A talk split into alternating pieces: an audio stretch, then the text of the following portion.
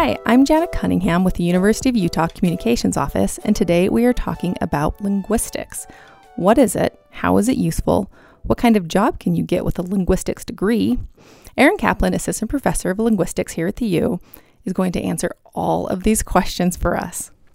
First of all, Aaron, thank you for being here with us and taking the time to answer some questions for our listeners. First, let's start with a very basic. What is linguistics? Linguistics is the scientific study of language.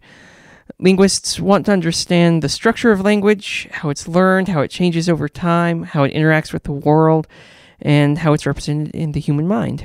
So, can you give us an example of these areas? One of my favorite examples is what linguists call expletive infixation. Uh, we can, in English, take uh, words, typically bad words, and put them in the middle of some other word. Uh, so I'll use bloody as the example because it's not such a bad word in American English. So we can say things like fan-bloody-tastic or uh, cala-bloody-fornia. But these words can only go in certain places in these words. So fan-bloody-tastic is fine, but not fantas-bloody-tick, which is hard for me to even say, it's so bad, or California. And we all know this. We, we've never been taught this before, but we all have these uh, intuitions about where we can put bloody or whatever word we're trying to put inside the larger word. And this tells us something about what we, uh, as speakers of English, know about the language. And it tells us something about, in fact, the structure of words in English. So uh, words are not just a sequence of letters or a sequence of sounds. There's structure to them. They're organized in some way. And we're allowed to put bloody inside the word in a way that doesn't disrupt that organization. And this is a great example of what we know about our language, but what we don't know we know about it. Right, because I don't think... when you say this is fan-bloody-tastic, that you don't understand why you understand the meaning of that word, right? Linguistics can tell you why you understand what that means. Yes, yes. Uh, and linguistics tells us why we can put one word inside another to begin with and why we can only put it in one place in fantastic. Uh, and it Uh, tells us why, how all speakers of English know this. Can this be applied? This can be applied to every language, correct? Yes. Uh, ling- linguists don't restrict themselves to just studying English or some other language. We want to understand how all languages work. And what are the different areas of study within linguistics? There are lots of different subfields of linguistics. Uh, here are some of the ones we have at the U. So as I said, I study phonology, the uh, study of speech sounds. We have other people in the department who study syntax, which deals with uh, the structure of sentences, how we combine words together to make sentences and uh, phrases and uh, even things larger than sentences. Uh, we have people who study semantics, which deals with meaning. How do we get meaning out of words? How do we get uh, different meanings out of words depending on how we combine them together? Uh, how do we get larger meaning out of uh, a sequence of words? Uh, things of that sort. Uh, we have people who study second language acquisition. So uh, this deals with people who already know a language and they're trying to learn another language, like what many college students are experiencing. And uh, there are people who study second language acquisition and want to understand the processes that people go through, the strategies that people try to use when they're learning a second language. What What is it like? What's going on when we're learning a second language? Uh, but there are lots and lots of other subfields of linguistics, and some of them are represented in our classes, at least a, a little bit. So uh, sign languages, for example, or forensic linguistics, or historical linguistics. How does language change over time? So it's interesting that you mention sign language. So I guess I'm wondering what, how you study sign lang- language within linguistics, because it's not vocal, like you can't hear it.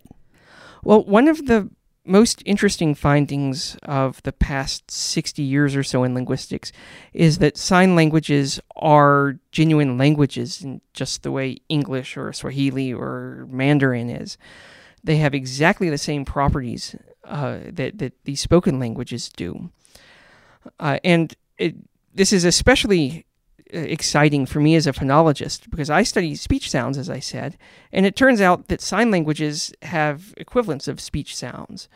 I study syllables, for example. Sign languages have syllables. So sign languages are uh, fundamentally the same as spoken languages. They just get expressed uh, visually instead of uh, auditorily. And so what does a student do after they graduate with a major in, lingu- a major in linguistics?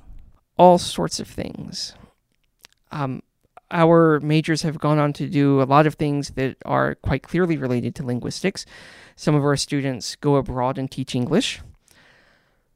Uh, some of our students uh, work for technology companies. Uh, this is a, a very important uh, contribution that linguists make uh, because uh, technology companies want to train computers to use language, essentially. And uh, linguists know how language work, uh, languages work, and therefore uh, technology companies like to hire uh, linguists. In fact, uh, often uh, technology companies will tell us that they like to hire linguists because they can train linguists to do computer programming, but it's much, much harder to take a computer programmer and teach them linguistics. When you say tech companies, you're talking about maybe Google Home. So when I say, hey, Google, and ask it a question, the reason Google understands what I'm saying is because a linguist taught it to understand what I'm saying? Yes, yes. Uh, yes, uh, Google, Facebook, Amazon, Uh, Apple, all of these companies want to, uh, first of all, make things like Google Home and Siri sound realistic. And linguists know how language works, so we can help make these uh, these these artificial voices sound more realistic. But they also want all of this technology to understand what we say to them, and that is an incredibly difficult task. Technology companies are a big draw for uh, for linguists everywhere. Graduates of linguistics departments all over the country are, are sending people to these companies. And this isn't something you would have seen ten, fifteen years ago. No, it's certainly not as much as we see it today.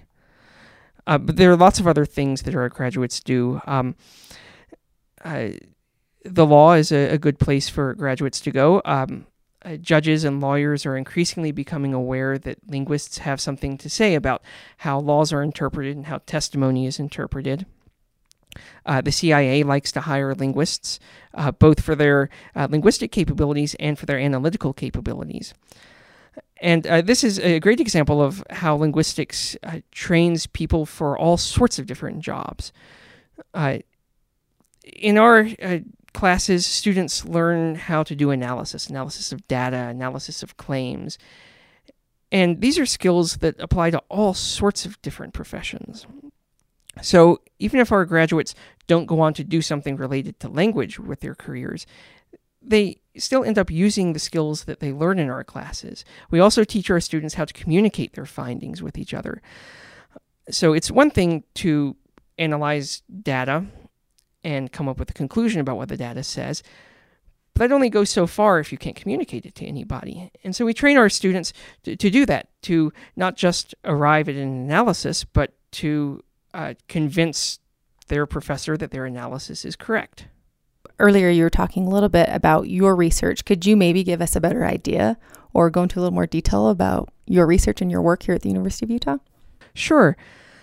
So, like I said, I study phonology, the sounds of language. The particular questions I'm interested in have brought me to vowels, and in particular, Romance languages. So we're all familiar with the major Romance languages like French and Italian and Spanish, but it turns out that there are lots of smaller uh, Romance languages spoken in very, very small areas in Europe.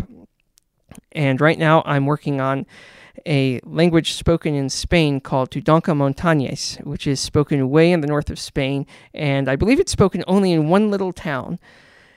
And it has very interesting properties that uh, you don't find in standard Spanish. That was Aaron Kaplan of the University of Utah's Linguistics Department. Visit humanities dot utah dot e d u for more information about the Department of Linguistics and other areas of study at the College of Humanities.